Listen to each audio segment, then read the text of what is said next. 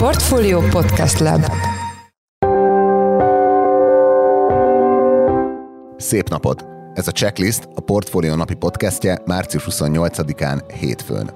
Ebben a podcastben munkanapokon lapunk elemzői és más szakértők segítségével dolgozzuk fel a nap meghatározó gazdasági, pénzügyi témáit. A mai adásban szó lesz az MNB-s zöld hitelekről, melyek egy egyre dráguló kamatkörnyezetben nyújtanak két és fél százalékos lakáshitel finanszírozási lehetőséget a lakosságnak, azonban a hitelek befogadását sorra függesztik fel a bankok. Bankoknak gyakorlatilag jelezniük kell az MNB felé folyamatosan, hogy eh, mekkora összegnél járnak, és hogyha elérik a 120 milliárd forintos szerződéses összeget, akkor az MNB tájékoztatja a bankokat arról, hogy mekkora lényegében a piaci részesedésük, és a maradék 80 milliárd forintot ennek a 120 milliárd forint alapján kialakult piaci részesedésnek megfelelően e, fogja elosztani az MNB. Az mnb zöld hitelekről és a hiteltermék körüli anomáliákról Palkó István, a portfólió pénzügy rovatának vezető elemzője beszélt. Másik mai témánk, hogy mi hamarabbi nyugdíjreformra van szükség Magyarországon, mivel a nyugellátásban hamarosan rendszer szintű problémák jelentkezhetnek. A műsor második részében arról lesz szó, hogy milyen megoldásokat alkalmaznak Európa szerte a nyugdíjrendszerek fenntarthatósága és méltányossága érdekében. Én Forrás Dávid vagyok, a Portfolio Podcast Lab szerkesztője, ez pedig a checklist március 28-i adása. Óriási versenyfutás lett a 200 milliárdos jegybanki zöld otthon program lehívásából. A bankok lapunk információi szerint ott tartanak, hogy egymás után kénytelenek felfüggeszteni a hitelkérelmek befogadását, pedig a február végi MNB adatok alapján négy hete még csak 77 milliárdos szerződéskötésnél járt a 200 milliárdos program. Felmerült tehát a kérdés, hogy pontosan mi is történik, és hogy érdemese még zöld hitelt igényelni a pénzintézetektől. Itt van velünk telefonon Palkó István, a portfólió pénzügy rovatának vezető elemzője. Szia István, köszöntelek a checklistben. Szia, köszöntöm a hallgatókat és téged is. Röviden be tudnád-e mutatni, hogy mi az a zöld otthon program, és miért előnyös a hitelfelvevők számára? Egy óriási boomot láthatunk a mindenben, ami zöld, gyakorlatilag a pénzügyi piacon is. Az MNB az elmúlt években már tőkekedvezményt vezetett be a bankoknak, hogyha fenntartható hiteleket nyújtanak. Tavaly augusztusban bevezetett egy úgynevezett zöld jelzálog levélvásárlási programot, ami a bankoknak a forráshozítását segíti az ilyen projektek, lakáshitelek finanszírozása esetében. És harmadikként pedig megjelent a, a zöld lakáshitel a, október 4-én indult el a Zöld Otthon program, amelyik ezt a finanszírozási lehetőséget tartalmazza. Nagyon érdekes a, a hitel, hiszen hasonlít a növekedési hitelprogram korábbi szakaszaihoz abban, hogy két és fél százalékos maximális kamattal nyújthatják ezeket a hiteleket a bankok, a forrást pedig a Magyar Nemzeti Bank nyújtja 0 százalékos kamattal. Minél inkább haladunk előre az időbe, annál látványosabb ennek a programnak az előnye a piaci lakáshitelekhez képest. És ez minek köszönhető? Hát ugye annak, hogy a Magyar Nemzeti Bank folyamatosan emeli egyébként a kamatokat, ami az zöld otthon programot viszont nem érinti. A jegybanki kamatemelések hatására például a, a bubor, a rövid lejáratú bankozi kamat különböző kamatlábai most már 7% környékén vannak. Ez azt jelenti, hogy a, a bankoknak a hosszú források még drágábbak, ezt az úgynevezett bírs mutató mutatja, és erre pakolnak rá a bankok egy bizonyos felárat, aminek a bankok profitját, kockázati költségeit, működési költségeit, folyosítási és egyéb hitellel kapcsolatos költségeit fedeznie kell. Tehát ez azt jelenti, hogy a következő hónapokban egyértelműen meg kell barátkozni a piaci hitelfelvevőknek a 8-10%-os lakáshitel kamatokkal. Ezzel szemben áll az Zöld program, amely viszont továbbra is két és fél százalékos maximális kamattal törög.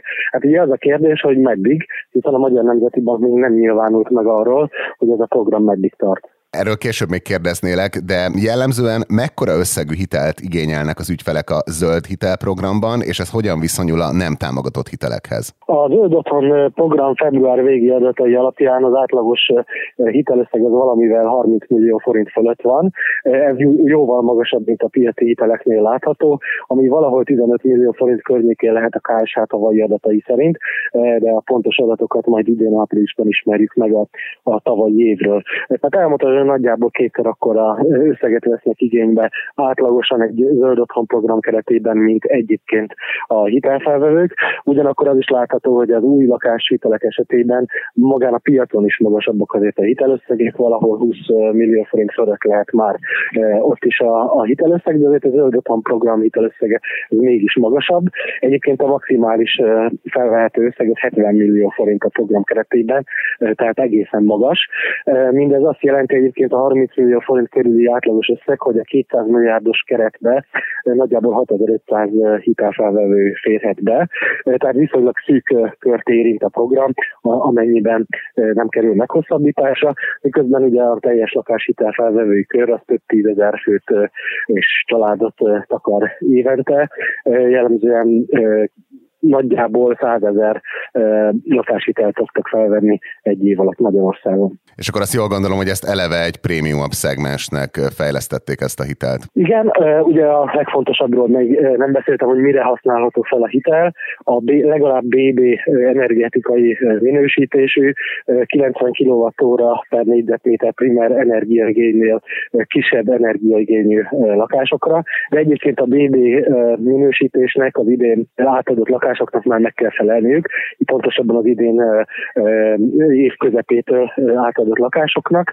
Úgyhogy elmondható, hogy nagyjából, és egyébként ez a BB energia hatékonyság egyébként a, a ahhoz képest ez a 90 kWh elvárás, ez egyébként nem, megúr, nem, meg, nem megugorhatatlan, kisebb beruházása jellemzően teljesíthető. Úgyhogy összességében elmondható, hogy az új lakásoknak a, a 100%-a belekerülhet lassan az Zöld programba, amennyiben csak a, az energetikai feltételek teljesülését nézzük.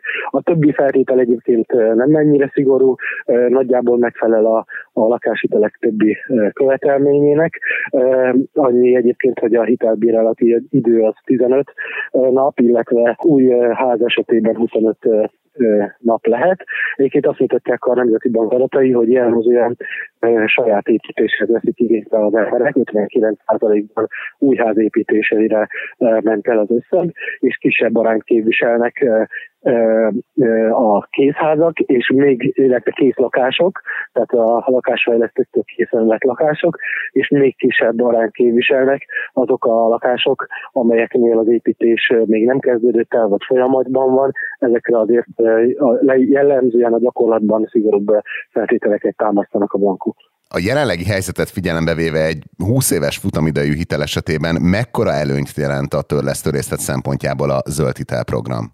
Ugye két és fél százalékos a maximális kamat, miközben a piaci kamatok most már bőven 6 százalék fölött is járnak. Ez alapján elmondható, hogy nagyjából 20 százalékkal alacsonyabb a törlesztő részlete az hiteleknek, mint az átlagos lakáshiteleknek. 50 ezer forint környékén kezdődik már egy zöld hitelnek a törlesztő részlete 10 millió forintos hitelösszeg esetében, míg bőven 60 ezer forint fölött egy egy piaci lakáshitel esetében. Tehát jelentős a különbség, és ráadásul ez a különbség egyre jelentősebb, egyre nagyobb lesz, hiszen a Magyar Nemzeti Bank folyamatosan emeli a, a kamatokat, ezáltal a piaci kamatokra egy felfelé irányuló nyomás helyeződik. A keret ugye 200 milliárdos, és ahogy a ma megjelent cikketben írod, négy hete még csak 77 milliárd forint fogyott el belőle, akkor hogy, hogy mégis elkezdték a bankok felfüggeszteni az igénylések befogadását? Ja, várhatóan a jövő héten kedden tudjuk meg, hogy, hogy így március végén hogy áll a programnak a, a felhasználása, legalábbis a jegybanki közlés alapján. Várhatóan valahol 100 milliárd forint környékén fog járni a vagy a fölött valamivel a szerződéskötéseknek az összege az otthoni programban, és ugye látható, hogy ez ehhez képest a teljes keretösszeg 200 milliárd forint, tehát még csak a felénél járnak a, a szerződéskötések a teljes keretnek. Ehhez képest a bankok elkezdték az elmúlt napokban felfüggeszteni, illetve sokan ezen a héten függesztik fel a hitelkérelmeknek a befogadását. Az egyik oka az az lehet, hogy kicsit túl visszaszaladtak a hitelkérelmek. Van egy első keretösszeg a programnak a, 100, a 200 milliárd forinton belül, ez egy 120 milliárd forintos limit. Ez azt jelenti, hogy a bankoknál, bankoknál gyakorlatilag jelezniük kell az MNB felé folyamatosan, hogy mekkora összegnél járnak, és hogyha elérik a 120 milliárd forintos szerződéses összeget, akkor az MNB tájékoztatja a bankokat arról, hogy mekkora lényegében a piaci részesedésük, és a maradék 80 milliárd forintot ennek a 120 milliárd forint alapján kialakult piaci részesedésnek megfelelően fogja elosztani az MNB a bankok között. Tehát lényegében most betonozzák be a piaci részesedésüket ebben a programban a, a bankok. Ezért volt nagy a versenyfutás az elmúlt hetekben, tehát a bankok mindent megtettek annak érdekében, hogy náluk legyenek fellakásítelt az ügyfelek, és minél gyorsabban befogadják azokat a hitelkérelmeket, amelyek mostanság keletkeznek. Ugyanakkor nyilvánvalóan számoltak ők is azzal, hogy egyszer csak túlfutnak, hiszen akár piaci becsléseket néztek, akár a saját adataikat, az volt látható, hogy, hogy, hogy könnyen elképzelhető, hogy a befogadásoknak a teljes összege már 200 milliárd forint környékén jár, és amennyiben ezen egyértelműen túl fog, túl fog futni a piac, vagy a saját teljesítő képességüket a bankok meghaladják, akkor lesznek olyan ügyfelek, és nem is kis tömegben, akiket el kell utasítani javítaniuk. Egyébként én úgy tudom, hogy valahol 10 és 20 százalék környékén van az Zöld Otthon programnak a az elutasítási aránya. A bankok, hogyha túl sok hitelkérelmet fogadnak be, azt kockáztatják, hogy rengeteg ügyfelet fognak visszautasítani, csak azért, mert egyszerűen nincs forrásuk a hitelnyújtására. És hát ugye az zöld otthon program az növeli a bankok presztízsét a finanszírozásban, ugyanakkor, hogyha egy bank túl sok ügyfelet utasít vissza, az könnyen elviheti ennek a frissen felépített reputációnak egy jelentős részét is akár. Akkor úgy járhatnak, mint a légitársaságok a túlbukkolásnál. Utolsó kérdésem, hogy mit tehetne most a jegybank, és mi lehet a jegybanki dilemma a jelenlegi inflációs környezetben? A jegybankot megkérdeztük arról, hogy hogy áll ehhez a témához, tehát hogy mit tud arról, hogy a befogadások hogy állnak egészen pontosan, mikor fog megszólalni a maradék 80 milliárd forintos allokálható összegnek a, az elosztásáról, és hogy áll ahhoz, hogy a 200 milliárdos hitelkeretet megemelje vagy sem.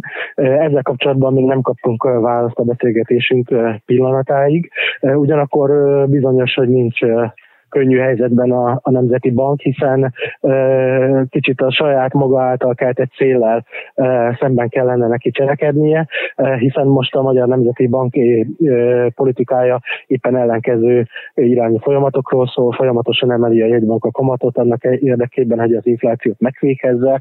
E, látható, hogy számos lépés a Magyar Nemzeti Banknak nem volt a legszerencsésebb az elmúlt hónapokban, és nem sikerült feltétlenül a, az infláció elleni küzdelemben sikereket elérni, úgyhogy folyamatosan emelkednek a kamatok, és ezzel szemben viszont van a lakáshitelpiacnak egy egyre jelentősebb szegmense, amely, ahol, ahol nem emelkednek a kamatok, sőt olyan alacsonyan vannak, mint a legalacsonyabb kamatkörnyezetben voltak. Úgyhogy hát nem lennék ez ügyben sem az MNB helyében, de mivel most már egyre többen vannak, akik tervezték a zöld hitelnek a felvételét, de úgy tűnik, hogy nem fogják tudni a következő hetekben ezt megtenni, és a bankok nem fogadnak be hitelkérelmeket, ezért a jegybank számára is kellemetlen lehet idővel, hogyha e, túl sokan lesznek így, úgyhogy én arra számítok, hogy az MNB azért minél előbb megszólal.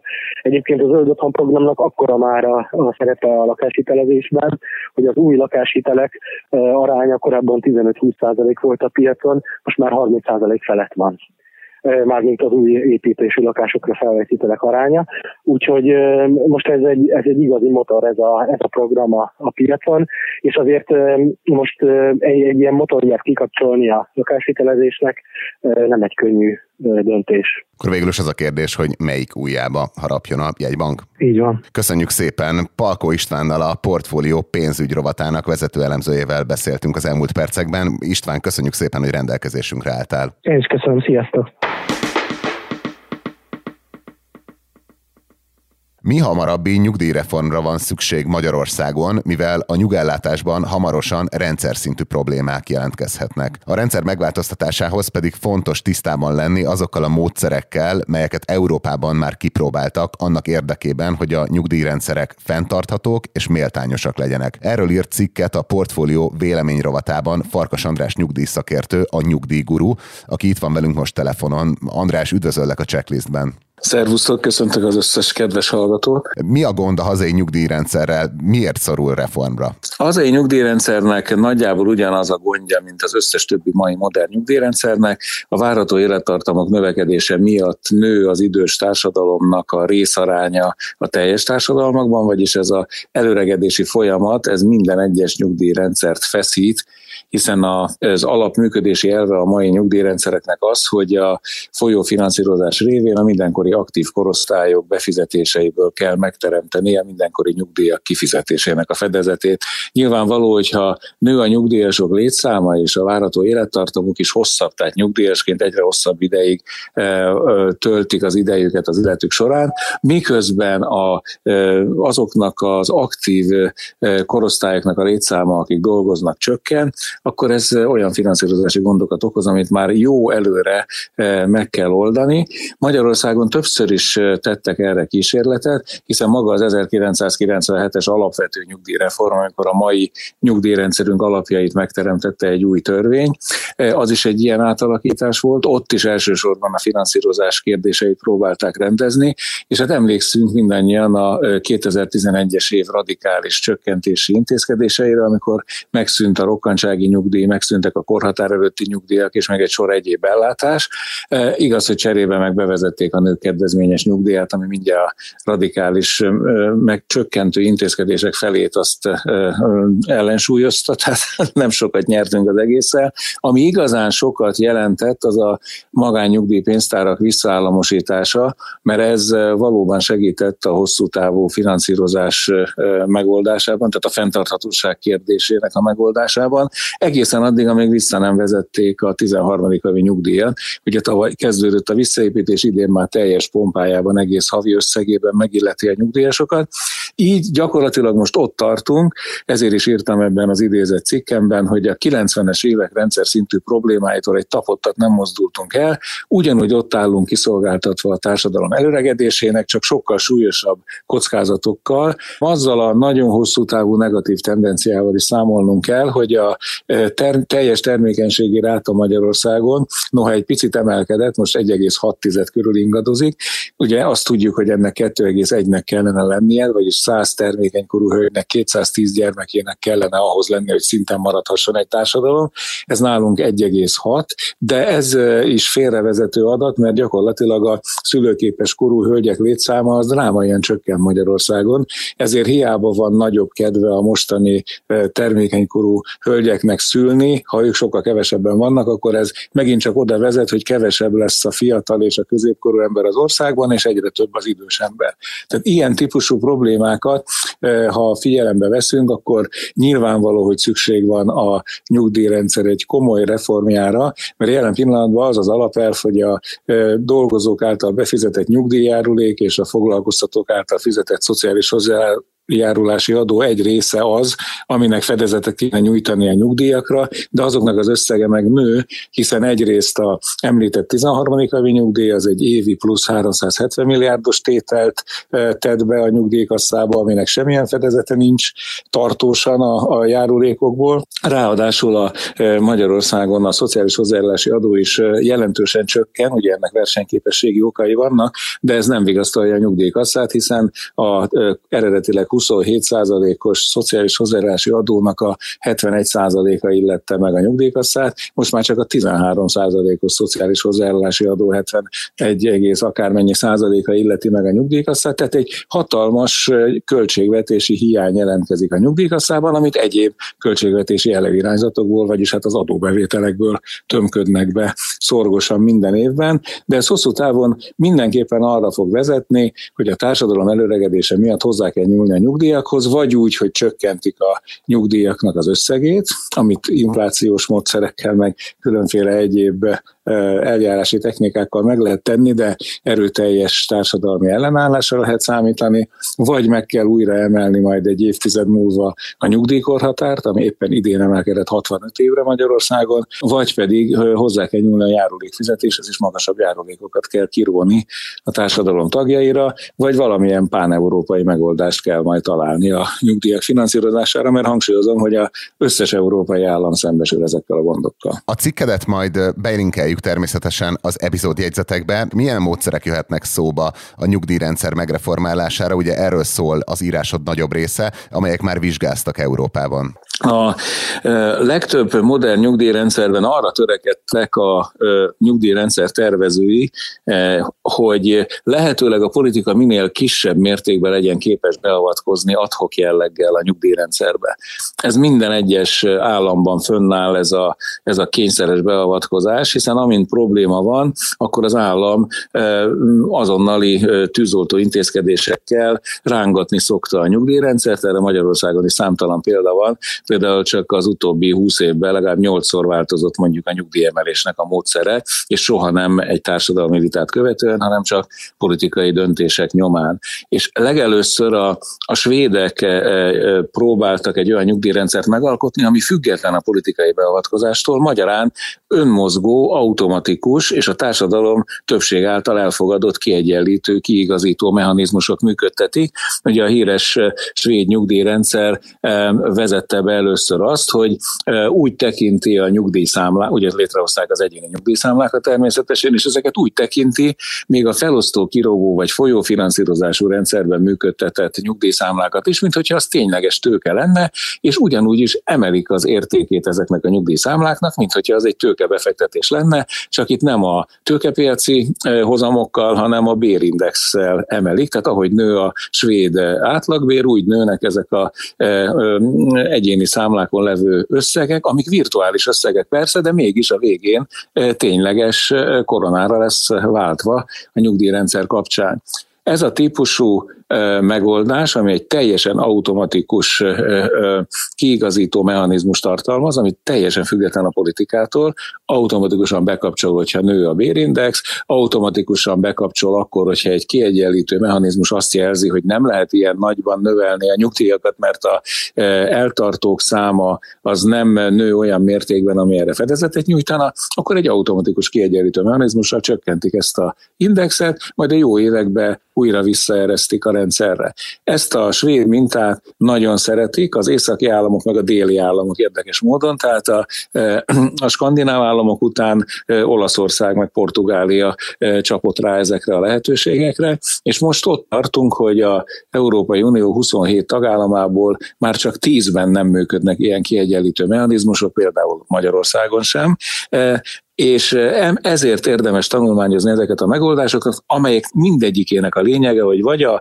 várható élettartam növekedéséhez, vagy a nettó keresetek növekedéséhez, a bértömeg emelkedéséhez, vagy a GDP növekedéséhez kötnek automatikus mérőszámok alapján automatikus változásokat, ami hatalmas védelmet nyújt a nyugdíjrendszereknek, mert így nem lehet adhok belekapkodni és ráncigálni a nyugdíjrendszert, ami a legtöbbet ártja egy nyugdíjrendszernek. És a szabályozók szempontjából mi az előnye annak, hogyha egy ilyen automatikus kiigazító mechanizmust, vagy akár több ilyen mechanizmust elhelyeznek a hazai nyugdíjrendszerben? Hát az lenne az egésznek a lényege, hogy abban a pillanatban megszűnne a kiszámíthatatlansága a magyar nyugdíjrendszernek, és csökkennének a, mind a finanszírozási kockázatok, mind azok a kockázatok, amik a várató élettartam növekedéséből fakadnak, és ami egy nyugdíjrendszerre nagyon nagy kihívást jelentenek.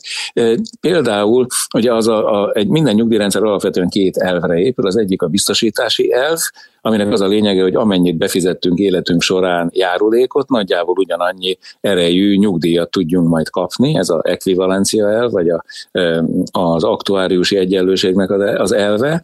Igen ám, de ez önmagában nem elegendő, mert a szolidaritás elvét is működtetni kell egy nyugdíjrendszerben, mert gondoljunk bele, hogy a biztosítási elvnek az a lényege, hogy állandó jövedelem átcsoportosítás van a nyugdíjrendszerekben a korábban elhunytak részéről a hosszabb ideig élők részéről részére, így gyakorlatilag a, a korábban elhunytak is finanszírozzák a hosszabb ideig élőknek a nyugdíját. Ez amit egy kockázati életbiztosítás. Igen ám, de hogyha e, e, csak ezt az elvet követné egy nyugdíjrendszer, Magyarországon elég erőteljesen benne van ez az elv a működésünkben, és nagyon gyönge a szolidaritási elv, akkor ez azt jelenti, hogy a, miután a kisebb keresetű emberek jellemzően rövidebb ideig élnek, ezért a kisebb keresetűeket duplán hátrányos megkülönböztetés éri ezekben a nyugdíjrendszerekben, mert egyrészt rövidebb ideig kapnak nyugdíjat, másrészt ez a nyugdíjuk sokkal kisebb összegű, mert hogy kevesebb felhalmozási időszakot kaptak, és ezért teljesen méltánytalan, hogy egy végül is ugyan, ugyanolyan életpályát követő, kisebb keresetű ember, az halmozottan hátrányos, amikor nyugdíjas lesz, meg korábban is meghal, meg rosszabb is a nyugdíja, és még van egy egész speciális, kiszámolták az OECD-ben, hogy 13%-kal csökkentett jogosultságuk van a kisebb keresetűeknek csak ezen említett körülmények következtében. Ez Magyarországon az égvilágon sehogy nem kezeljük. Ha kisebb keresetű az ember, akkor kisebb a nyugdíja, korábban meghal, és kész, beépül az ő által a korábban befizetett járulékból fizették a nyugdíjakat, semmilyen kompenzációs mechanizmus nincs. Ezekben az általam vizsgált nyugdíjrendszerekben többféle módon a élettartam függő együtthatók bevezetésével oldják meg, aztán öröklési nyereséget képeznek, amikor direktbe kimutatják ezt a, a korábban elhunytak által benne a rendszerben hagyott pénzt, azt egyértelműen kimutatják, és ettől átláthatóvá teszik a rendszert. Nagyon sok állam bevezette az életjáradékosztók rendszerét, tehát amikor a megállapított nyugdíj attól is függ, hogy az adott életkorban hátralévő várható élettartam milyen hosszú, és ez is befolyásolja a nyugdíj összegét. Tehát számtalan olyan automatikus megoldás működik, ami nem engedi, hogy a politika rángasson a szabályokon, és ez minden érintetnek jó, mert előre látható, kiszámítható a nyugdíjának az összege. Köszönjük szépen! Ahogy már említettem, András cikkét belinkeljük az epizódjegyzetekben, tehát akit részletesebben érdekel, hogy mi jöhet a magyar nyugdíjrendszerben, annak érdemes elolvasni az írást. András, köszönöm szépen, hogy itt voltál velünk a checklistben. Nagyon szívesen örültem, hogy megkérdeztetek.